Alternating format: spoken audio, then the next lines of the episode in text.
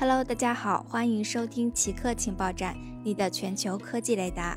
首先插播一则通知：原极客情报站已正式更名为奇客情报站，名字改变，情怀不变。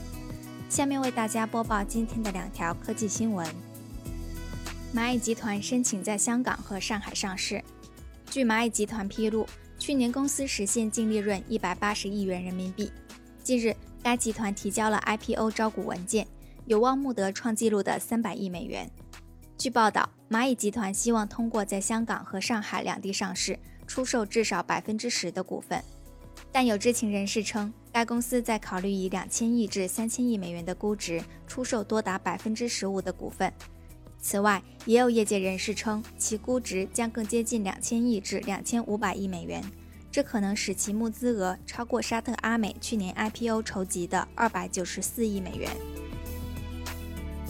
武汉红星面临资金链断裂的风险。据国内多家媒体报道，武汉红星正在面临资金链断裂，可能导致项目停滞。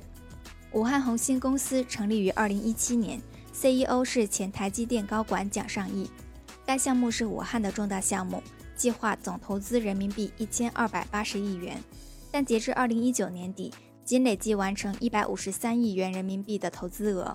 剩余一千多亿投资尚未到位，存在较大的资金缺口，随时面临资金链断裂。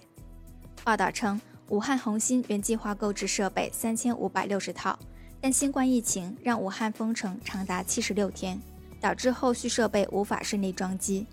目前，专案一期生产线仅有三百多套设备处于订购和进场阶段。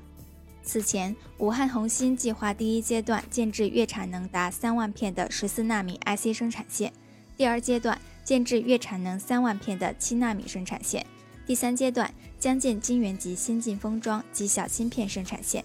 但如今其产线规模已经出现了大幅度的缩水。好的，以上就是本期节目的所有内容。固定时间，固定地点，我们下期再见。